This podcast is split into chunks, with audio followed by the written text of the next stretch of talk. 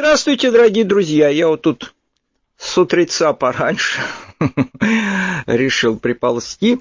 И этот ролик будет такой диалоговый. Мне тут пишут разные комментарии. Дорогие друзья, я сразу еще лишний раз повторюсь. Я когда беру какие-то ваши комментарии и обсуждаю их, я всячески избегаю, что это было бы похоже на какой-то спор. Я, э, как уже много раз говорил, э, с идеей споров как бы давно покончил. Мне просто на это неинтересно заниматься. Я никого не хочу переспорить там чтобы насладиться своей победой, там, задавить там своим интеллектом каким-то, потом вот э, э, от этого надуваться в самодовольствие, что вот какой я молодец, там, наслаждаться своим интеллектом. Я зачастую использую какие-то реплики, я их читаю, как правило, вот все, не всегда могу отвечать, на Ютубе как-то тяжеловато вести диалог, потому что вот попадается комментарий, а уже с ответом куда-то пропадает, что-то не теряется, куда-то эта ветка уходит, там ищешь, ищешь. Я даже для цитирования не всегда могу найти. Ну, мне зачастую просто реплики бывает интересно зачитывать некоторые, потому что они во мне включают какую-то возможность поговорить, а поговорить, как вы видите, я люблю поболтать на микрофон. Вот. И мне, когда вот э, такой толчок для с, с, с, с того, чтобы включиться в диалог, я вот и выбираю какой-то комментарий, говорю на этот повод. Тут нету никакой полемики. Я не, не хочу никого победить или кого-то взять, поставить под свои флаги, под знамена и куда-то повести. Мне интересно, почему мне нужен интересный диалог, я буду сейчас говорить, но вот тут вот э, среди прочих комментаторов, мне, правда, конечно, поражает некоторые комментаторы, которые бывают там сетует, что я все как-то неправильно делаю, но я смотрю, не постоянно комментарии оставляет, я думаю, ну, ты бедняга, чего ж так себя насилуешь все время?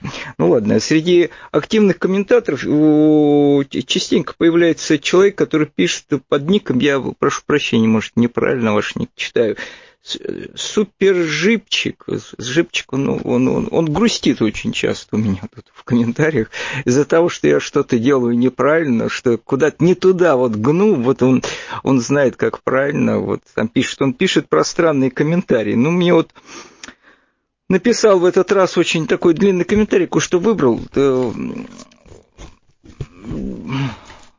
он сетует в, на, в, это, в позапрошлом ролике я взял оттуда, что очень сумбурно, прыгающая бессистемная мысль, не проявляющая ни ядра, ни ясности посыла, увы. Да, да, да, никакой ясности нет, никакой ясности. Это, это вот правильное замечание. Мои размышленческие ролики они, э, с одной стороны, естественно сумбурны, а с другой стороны, в неком виде намеренно сумбурны. Это, это лишний раз подчеркивает, что я не пытаюсь вам здесь какую-то систему преподавать, не пытаюсь как бы взгромоздиться на кафедру какого-то гуру, который знает истину. Не, ничего подобного. Я плутаю в потьмах так же, как вы все. Я не изрекаю истины, я и не, не преподаю каких-то систематических методик, упаси Бог, упаси Бог. И я не пытаюсь тут натянуть что-то такое, знаете, систему на каких-то этих, или привлечь к какому-то. Я занимаюсь диалогом, я выговариваюсь куда-то. Ну ладно, я тут дальше почитаю. Ну ладно, он э, этот супер живчик, живчик, или как правильно это, не, э, найдя э, мое изложение сумбурным, все-таки пытается в этой сумбурности обнаружить некую системность, потому что он человек, видно, сам систематический и любит стройность. Вот в тумане моих этих разговоров он пытается что-то на, нащупать. И пишет дальше, не знаю, удалось ли мне уловить из всего этого оптимизма некую структуру послания, но ярко проявилась э, все та же уверенность в EU, что если поставить телегу впереди лошади, то повозка общественного развития через правильную проектность поедет справедливыми дорогами в уютный мир коммунистическо-социалистической утопии с кисельными берегами и молочными реками. Ну вот он, он ну, это, свою системность проектирует на, на мой туман, и вот обнаруживает там вот это, что я там, во-первых, Ну, хорошо, что он обнаружил там какую-то телегу, хорошо, что нашел лошадь, но обнаружил, что не в правильном порядке. И э, еще он обнаружил какую-то мою уверенность, что если это так сделать, что все поедет. Во мне такой уверенности нету.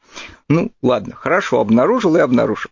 Я, я опять же, я читаю это все с глубокой симпатией. Мне нравится, вот, что люди такое пишут. Он тем более очень... Для... Я с огромным уважением отношусь, что человек не жалеет времени и пишет длинные комментарии, теряет на меня время.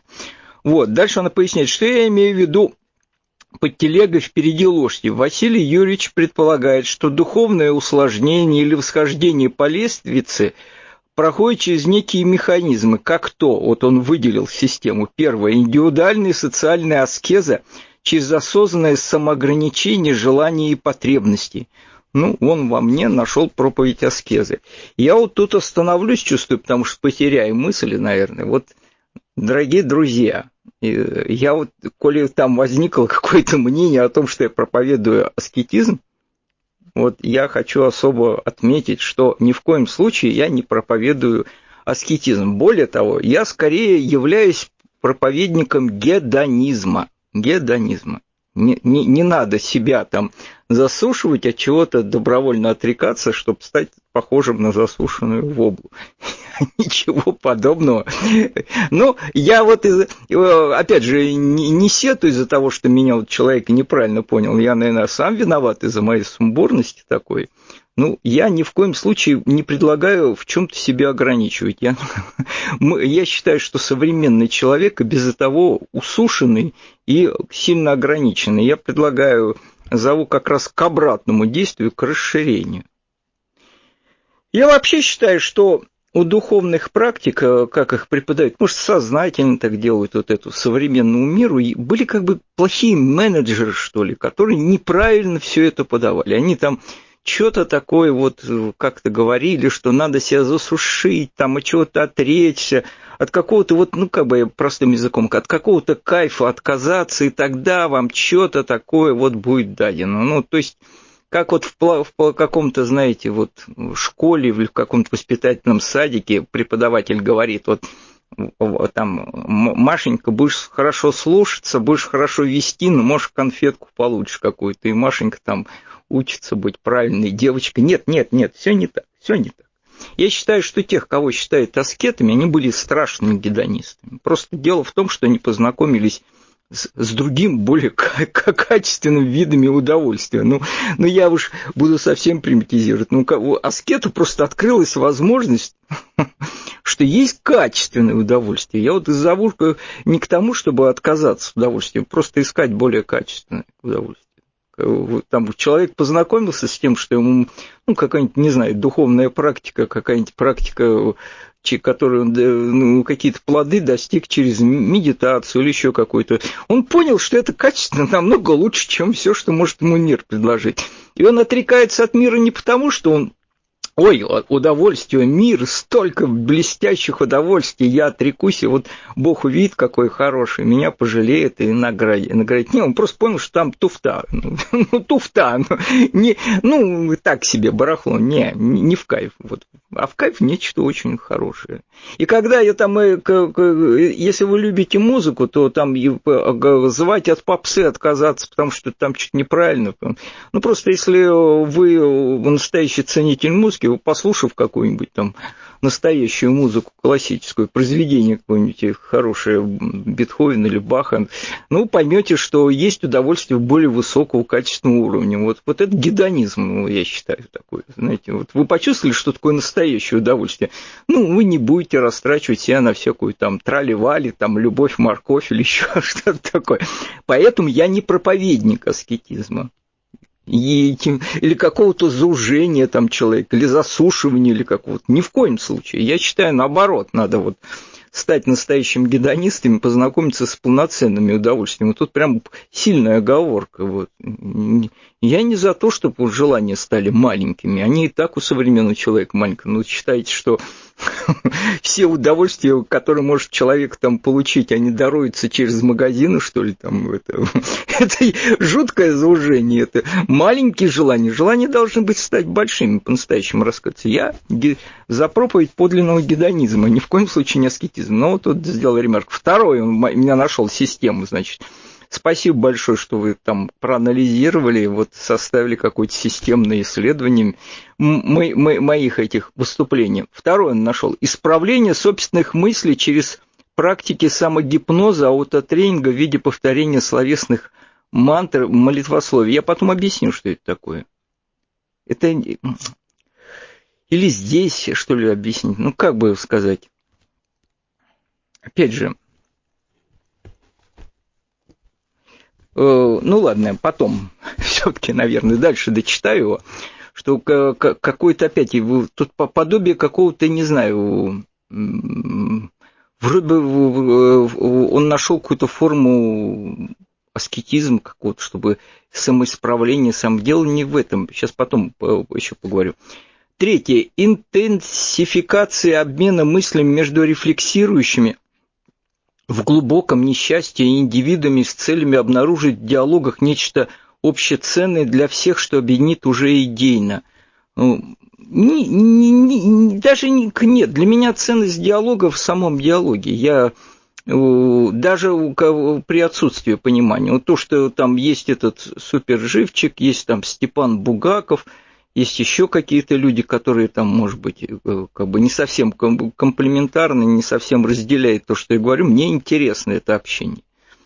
А ну-ка, э, само качество, родиться в этом диалоге или не родиться что-то, ну, само его э, существование для меня есть ценность. Ну, я, я просто осознаю, что человек – это существо общественное. Я, с одной стороны, как бы наклонен как бы контроверсии какой-то. Я не сказать, что я такой человек компанейский, хотя меня подозревает близкий. Говорит, ты, говоришь, все время назывался интровертом, он пишешь программы все время. Ты какой-то скрытый, хитрый экстраверт на самом деле. Видишь, что-то к тебе тянет это. Ну, вот как-то так образую. Не сказать, что я люблю там сильно много ходить по компаниям и общаться, но тем не менее для меня диалог есть ценность. Ну, я вообще считаю, что Диалог не просто необходимая часть какого-то творчества, а творчество оно бывает в разных формах. В рисовании. Вот мы когда с друзьями рисовали, ну, вы понимаете, что рисовать в стол неинтересно, писать в стол неинтересно. Говори, ну вот, ну, кому бы я что говорил? Ну вот у меня куча каких-то сумбурных мыслей появляется, ну и что бы? Ну я писал бы себе в дневничок, э, в, в этом какой-то, как, как, какая-то моментальная бессмысленность появляется. Если рисунок некому показать, если слово некому обратиться, то есть я всегда подразумеваю, что творчество имеет диалоговую структуру. Вот, э, возможно, зритель неправильно воспримет твою кар- картину, неправильно поймет твое слово. Вот, вот мы тут как раз вот этот я вот сейчас как раз то, что говорю, некий конфликт интерпретации получается там как, Тютчев сказал, неизвестно, как слово отзовется в другом еще. Мало ли, что ты скажешь правильно, неправильно, до конца ли ты понял, что ты сказал. А оно еще неизвестно, как преломится. Ну вот мы в таком взаимодействии странном живем. Но Само качество диалога мне есть высшая ценность. Я вовсе тут не программирую то, что у нас обязательно что-то родится. Но само общение есть та творческая среда, в которой человек и живет. Э, вырастет из этого что-то общеценное для всех или не вырастет, там посмотрим ну, в это.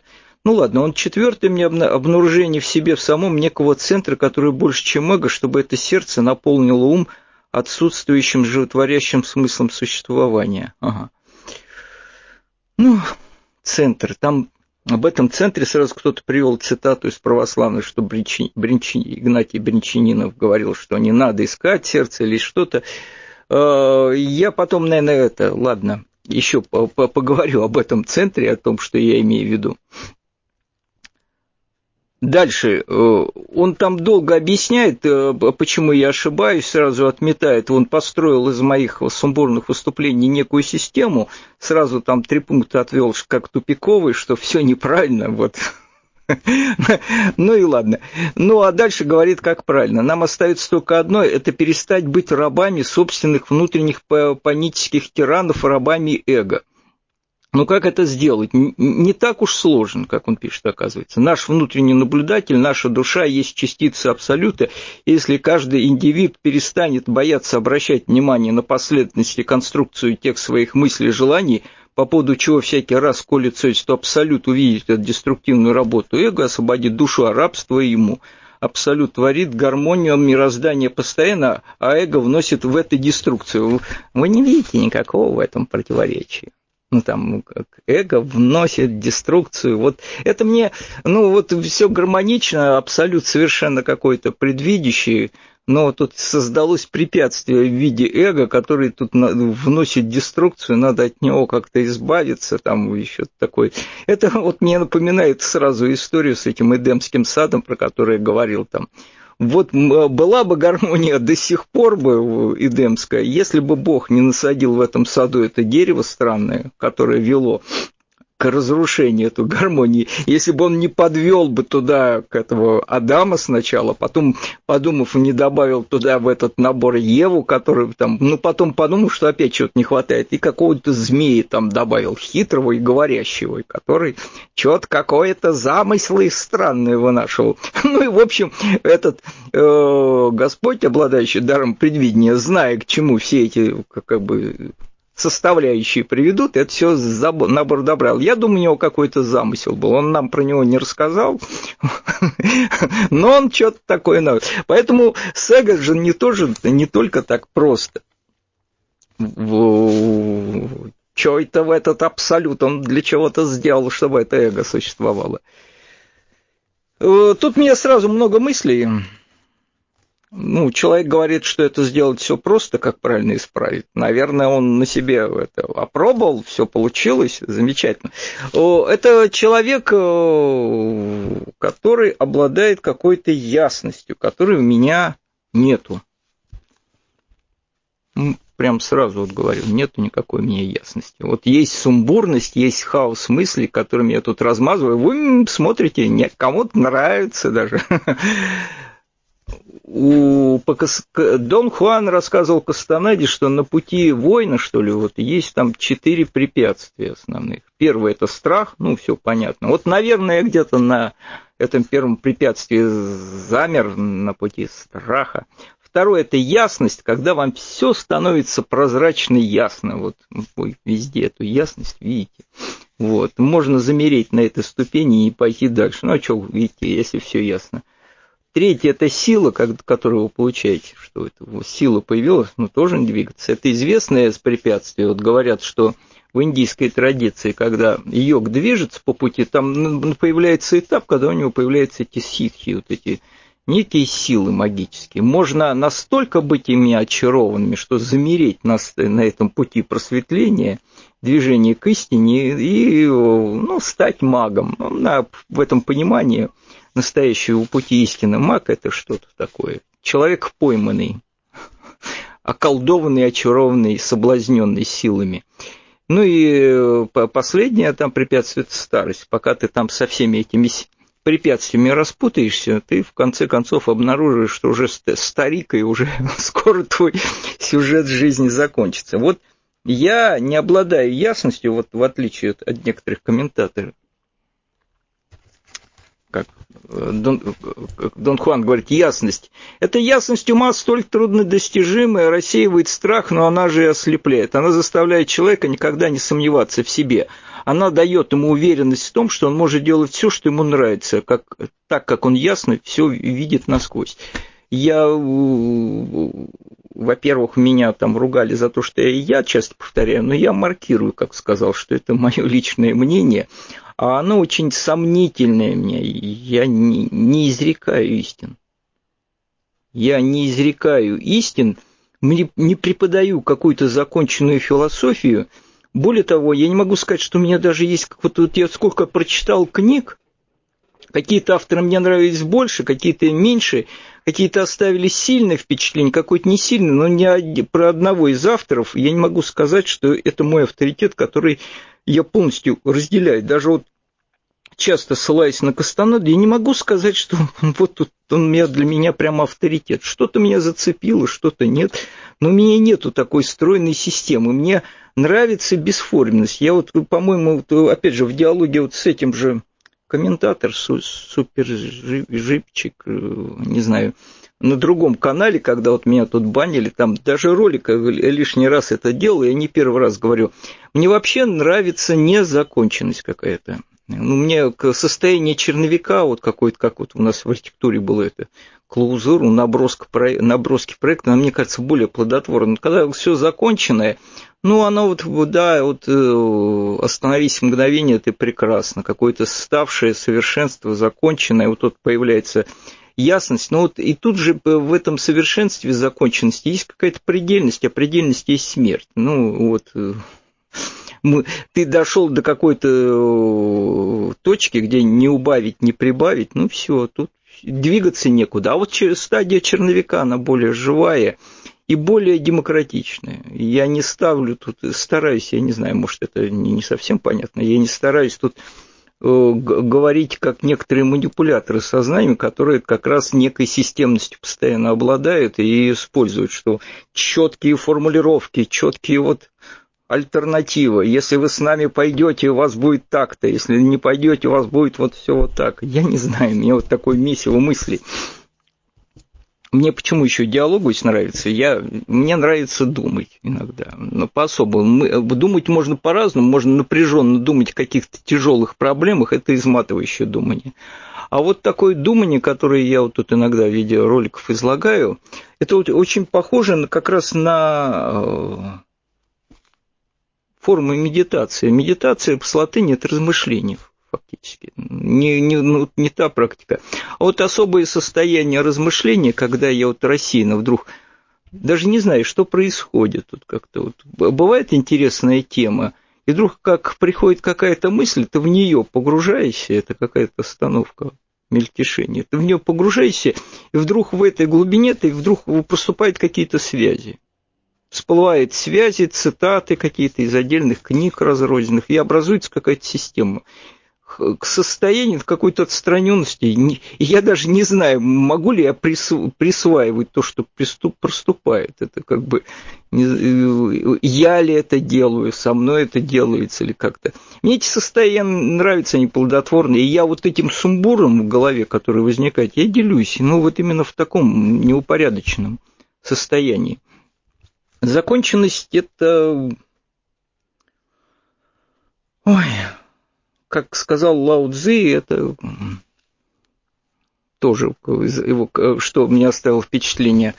Э, некая законченность – это приближение к смерти. Лао Цзи говорил, когда человек рождается, он нежный и слабый. Когда он умирает, он становится твердым, тугим и сухим. Когда вещи и растения живы, они мягкие, гибкие и податливые – когда они мертвы, они хрупкие и сухие, то таким образом твердость и жесткость сопутствует смерти и мягкости.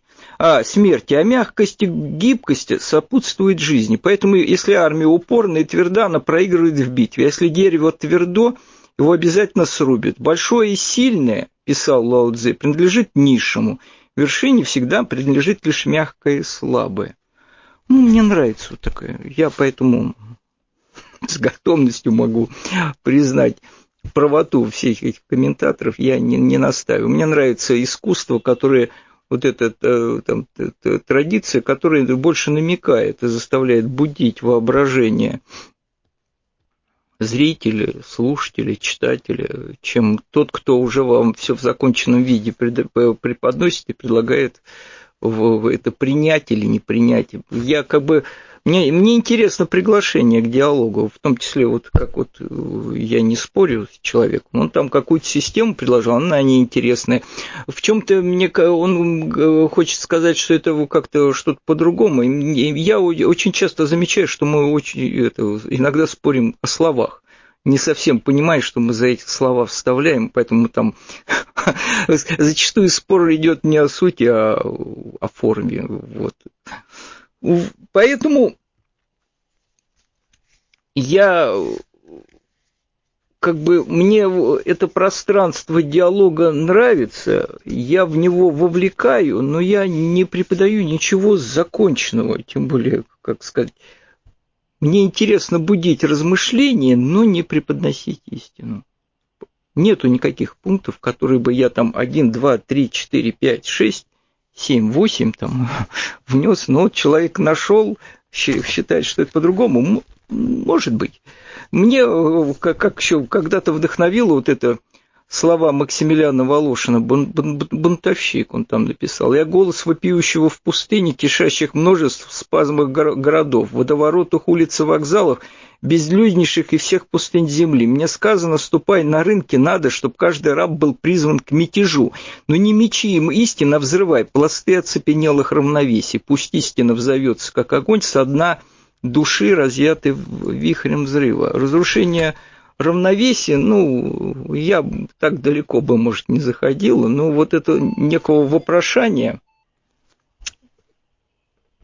я как-то избегаю еще, меня вот куча вот этих наструганных идей из разных источников, опять, людей, э, авторов, которые оказали на меня впечатление, но ну, как бы не, став, не став законченным авторитетом. Мне большое впечатление в свое время произвела философия Бердяева, вот это его как бы, представление об объективизации духа.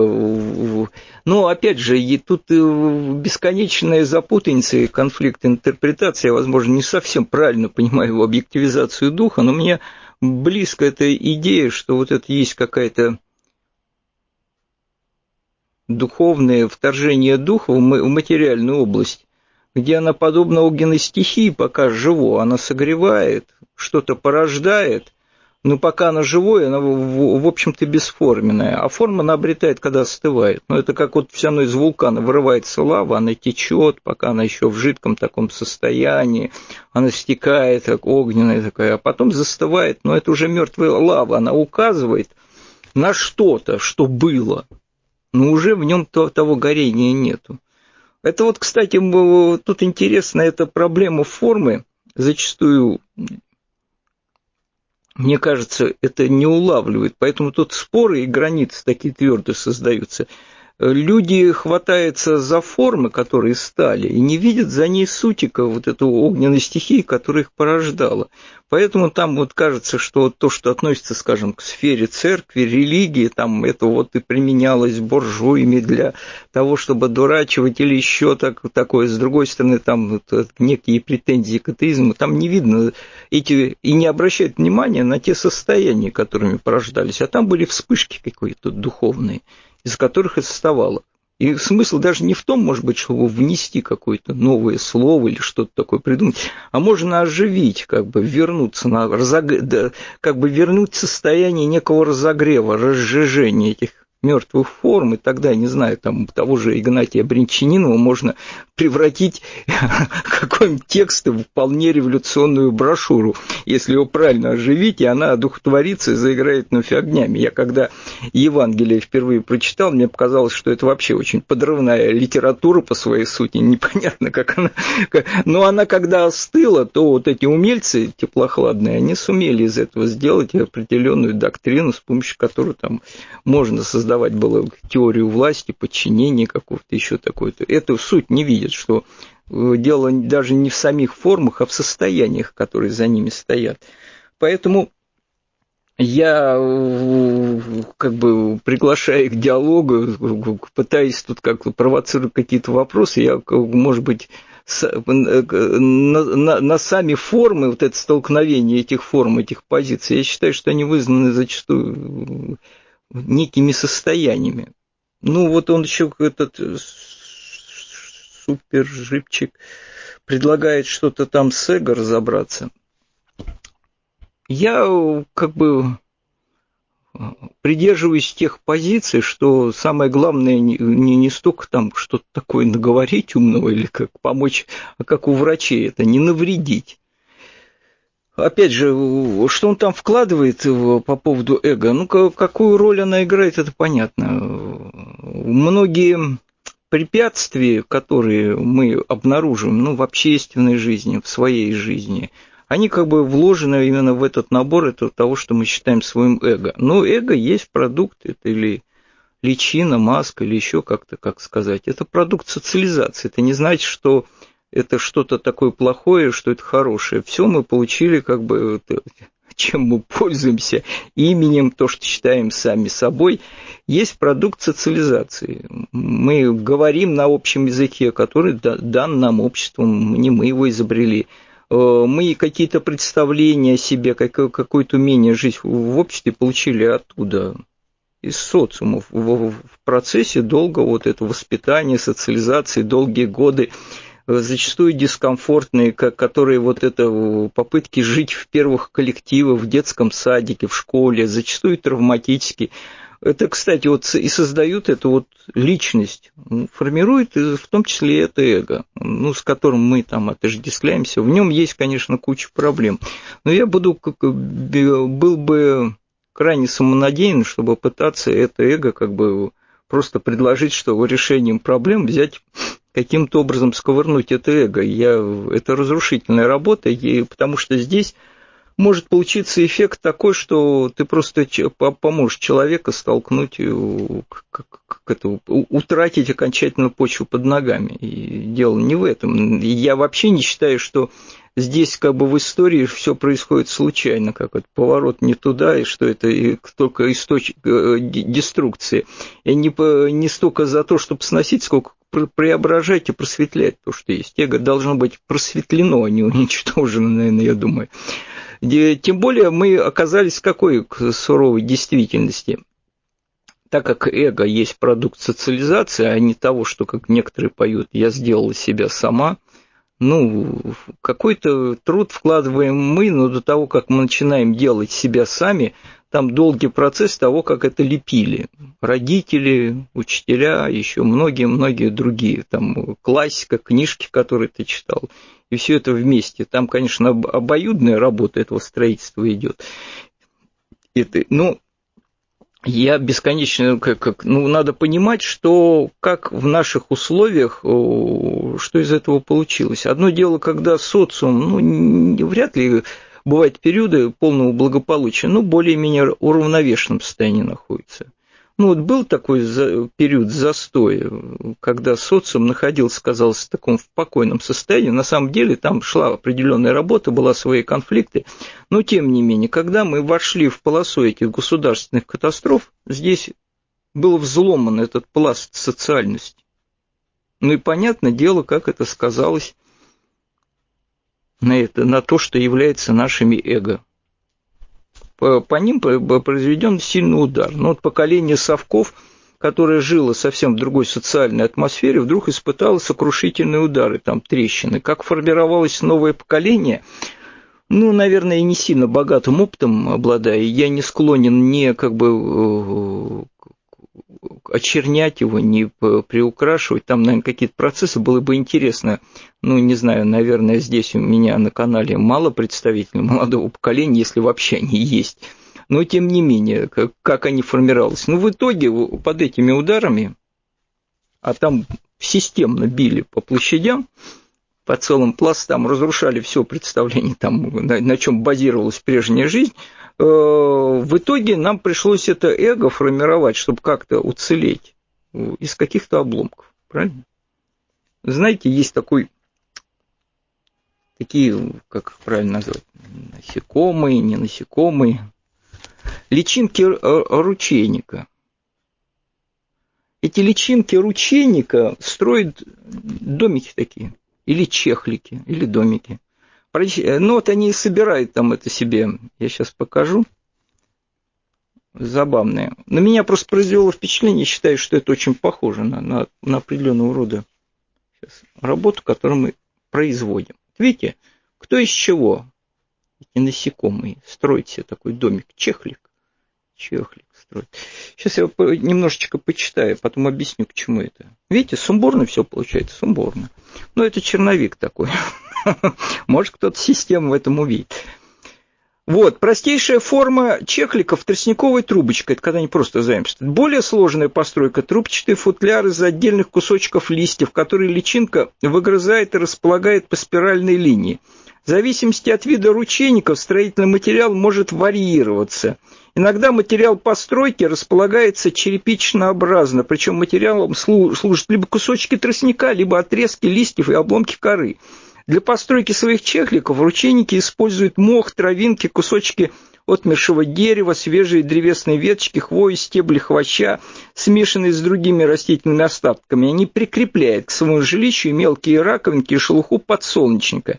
Иногда постройки могут быть не из растительных остатков, а из мелких раковинок, например, горошинок, мелких катушков, молодых лужанок и других моллюсков. В случае опасности личинки забираются – свой домик и затыкает вход в него своей головой, покрытый броней из хитина. Ну, то есть вот такое.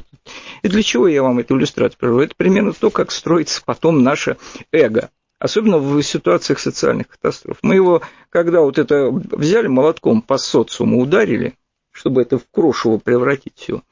Ну, мы в этих условиях катастрофы, может быть, сами не вполне понимая, как-то из этих кусочков себе собирали это травматическое эго. А оно, ну, как бы травматическом социуме не может быть травми... не травмировано. Чтобы, ну, и это мы произвели работу. Там элементы, которые на сборку это того, что мы называем эго, пошли очень разные. Там зачастую я, как, когда в эпоху споров горячих, я замечал там чудовищные противоречия, ну, вроде бы у неглупых людей, когда у них в этот чехлик защитный, которым они считали свое эго, входили там соседствовали элементы, там, ну, например, ну, сталинизм, рядом тут монархизм, тут еще что-то такое, там еще какой-то блок вставлен.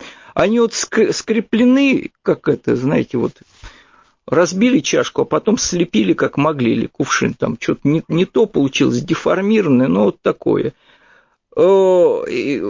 потому что в условиях, э, когда социум перестал как бы, ну, быть, как бы соответствовать какой-то целостности, общности, а превратился в такую достаточно агрессивную среду, то для того, чтобы выживать, не, не разрушив окончательно свою личность хоть какую-то, требовалось собрать какую-то корку. Это вот создало проблему диалога, ну, потому что все эти чехлики, они не гармоничные, конечно ну, ну каким-то образом это создает некую целостность. Поэтому работать здесь на какой-то разрушительности я э, не пытаюсь еще переспорить потому, что ну, не, человек собрал какую-то себе сборку, он живет как-то внутри, кто-то защищается православием, кто-то защищается, не знаю, там, восточным религией, кто-то в язычество ударился, кто-то еще во что-то, но он себя сшил эту корку, чтобы как-то выжить в этом. Бить по этой защитной скорлупе, чтобы как бы, ну, что, человек останется тогда с агрессивной средой, скорее всего, погибнет. Зачем? Это не задача каким-то образом. Я менее всего буду тут проповедником того, чтобы подрывать это как бы устой внутренней устойчивости, потому что когда они будут э, окончательно разрушены, скорее всего, человек начнет распадаться. Ну, это будет работа на, на мельницу тех, кто хочет вообще человека обнулить. Я не в этом вижу. Но там он этот э, суперживчик, я, наверное, не процитировал, где-то написал, что это опять какие-то практики, что ли, остановки ума, обмена мыслями, там, какие-то самогипноз э, и практику остановку ума и, и объясняет, что ум работает всегда, что это основа там, физиологии, что это основа всего, разумеется. Я не предлагаю практики самогипноза и остановки ума. Э, э, с Клиске есть такой персонаж Садгуру, непонятно чем занимается, но выступает порой хорошо. Я некоторое время смотрел передачи он там сидит в зале, но у него так вот мне нравится, как он подает себя, и внешность у него такая прям, как с картиночки такой, прям настоящий гур, и, и говорит там красиво, и перевод еще хороший. Ну, вот там один раз ему задали вопрос, скажите, пожалуйста, там, как вот научиться останавливать свой ум? Но он неплохо ответил по этому поводу. Говорит, вы пробовали остановить там работу селезенки свои, там, печень остановить там. Но если вас, говорят, даже удалось бы какого-то, работу какого-то органа остановить, что бы из этого получилось там? Ну, понятное дело, как, как. А почему вы собираетесь остановить ум? Ну, он работает и работает. Вот. И ни в коем случае речь не, там, в этих каких-то практиках не идет о том, чтобы останавливать что-то, тем более это вряд ли возможно. Дело в том, чтобы просто у вас есть э, приемник, вы перенастраиваете на что-то. И опять речь не идет о том, чтобы ну, как бы, вот вы думаете там по-разному, хорошо, а вот раз и у вас э, на что-то монотонное. Наоборот, повседневность подразумевает некую монотонность. И очень маленький сектор думания. А то, что зачастую дается с помощью, ну вот, я опять же, я предлагаю не то, что там по учению хорошо, я то, что на себе попробовал. В голове вот э, в течение дня вращаются какие-то повседневные, однообразные, монотонные мысли – а когда ты, тебе удается, ну, тут метод может быть разный, можно э, метод релаксации, полной расслабленности, освобождения головы какой-то вот такой, не остановки ума, ум начинает работать по-другому. На прием вот есть узковолновый диапазон, а есть широковолновый, ну, он просто на другую волну настраивается – и оно не без, как бы, это не сказать, что это безмолвие или безмолвие, но оно плодовитое безмолвие. Оно как раз, если в повседневный ум работает на узкий сектор, монотонный, а здесь вы вдруг выключаете это э, повседневно, переходите на другой спектр вещания. Вот это то, что может показаться молчанием, оно очень плодовито. Оттуда как раз главные рыбы интересные творческие выскакивают и настраивайся. И вот когда ты на это нащупываешь какой-то другой, вот супер живчик этот пишет, что это душа. Ну, прекрасно, пусть это душа, какой-то центр покоя. Когда находишь, ты понимаешь альтернативу повседневности. Ну, э, дело не в том, чтобы эго убрать, оно важную функцию выполняет. Вы что, как, зачем убирать эго? Просто нащупать нечто другое, более широкое. Эго – это инструмент, надо понять, взглянуть как инструмент, надо увидеть какую-то другую площадку. Вот. Э, с этой площадки все начинает видеться по-другому, мысли другие приходят. Ну, обнаружить опять ни в коем случае не идет об аскезе, не заужении, наоборот, идет о гедонизме, о расширении, обнаружении новых возможностей, потому что скажем, мы все собой представляем какие-то аппараты, которыми мы используем на 10% возможностей. Вот методом практики я обнаружил, что я когда э, тут нет системы, я просто обнаружил, когда в это состояние покоя очень плодотворное оно, и э, обнаружил, что можно жить немножечко по-другому, что когда вот удается долго медитировать, ты входишь в состояние, в котором и все видится по-другому, и все как бы за угла. Ну, когда ты находишься в повседневном состоянии, там, за ужином, все представляется иначе, и проблемы, и взгляд на мир. Оно кажется, что э, это давлеет такая суровость необходимости какой-то внешней, а ты просто находишься в таком состоянии сознания, когда это кажется таким. Ты выходишь из этого состояния, все преображается, все становится иначе, э, вот совершенно это как-то разворачивается по-другому. Поэтому в себе можно обнаружить новые возможности. В атмосфере диалога, если он будет достаточно открыт, то тоже можно обнаружить новые возможности. Здесь как бы уже все как бы может быть есть, оно проявлено, и мы просто не замечаем ни себя, не знаем, ни этого мира. Вот Поэтому, если подходить заранее к тому, что может получиться, и тому, что может произойти с заранее заготовленными мерками, то, конечно, тут, может, эти ожидания будут как-то оправдываться, может, не будет. Если идти, может быть, так вот на ощупь и быть открытым, то, то это будет от, открываться. Тот самый мне как раз интересный, что не, дело же не в том, чтобы говорить какие-то новости, дело в том, чтобы обнаружить, что общее. Там, глядишь, наши эти Э, начнут эти как их, домики ручейника преображаться и принимать какую-то форму, и мы вдруг не в том дело, нам кажется, что эти все наши отдельные эго, они разъяты, а там вдруг, если выйти за другой там переулок, за, за другой угол завернуть, выбрать какую-то другую точку зрения, вдруг обнаружится, что эти домики составляют единую конструкцию. Или как перейти в другое измерение, обнаружится, что они, то, что кажется разъятым, представляет собой одну форму. Но это интересная работа, открытая. Ну, я вот тут, опять же, бесформенно наговорил, не знаю, будут какие-то комментарии.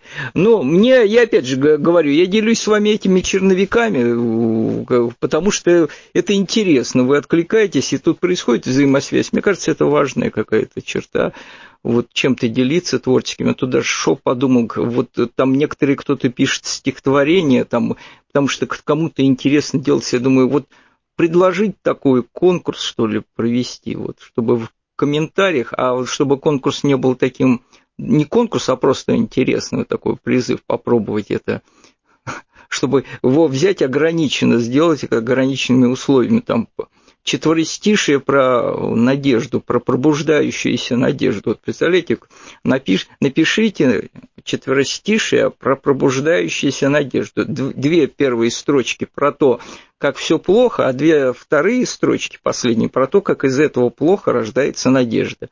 Пусть даже белым стихом напишите, если рифма не получается.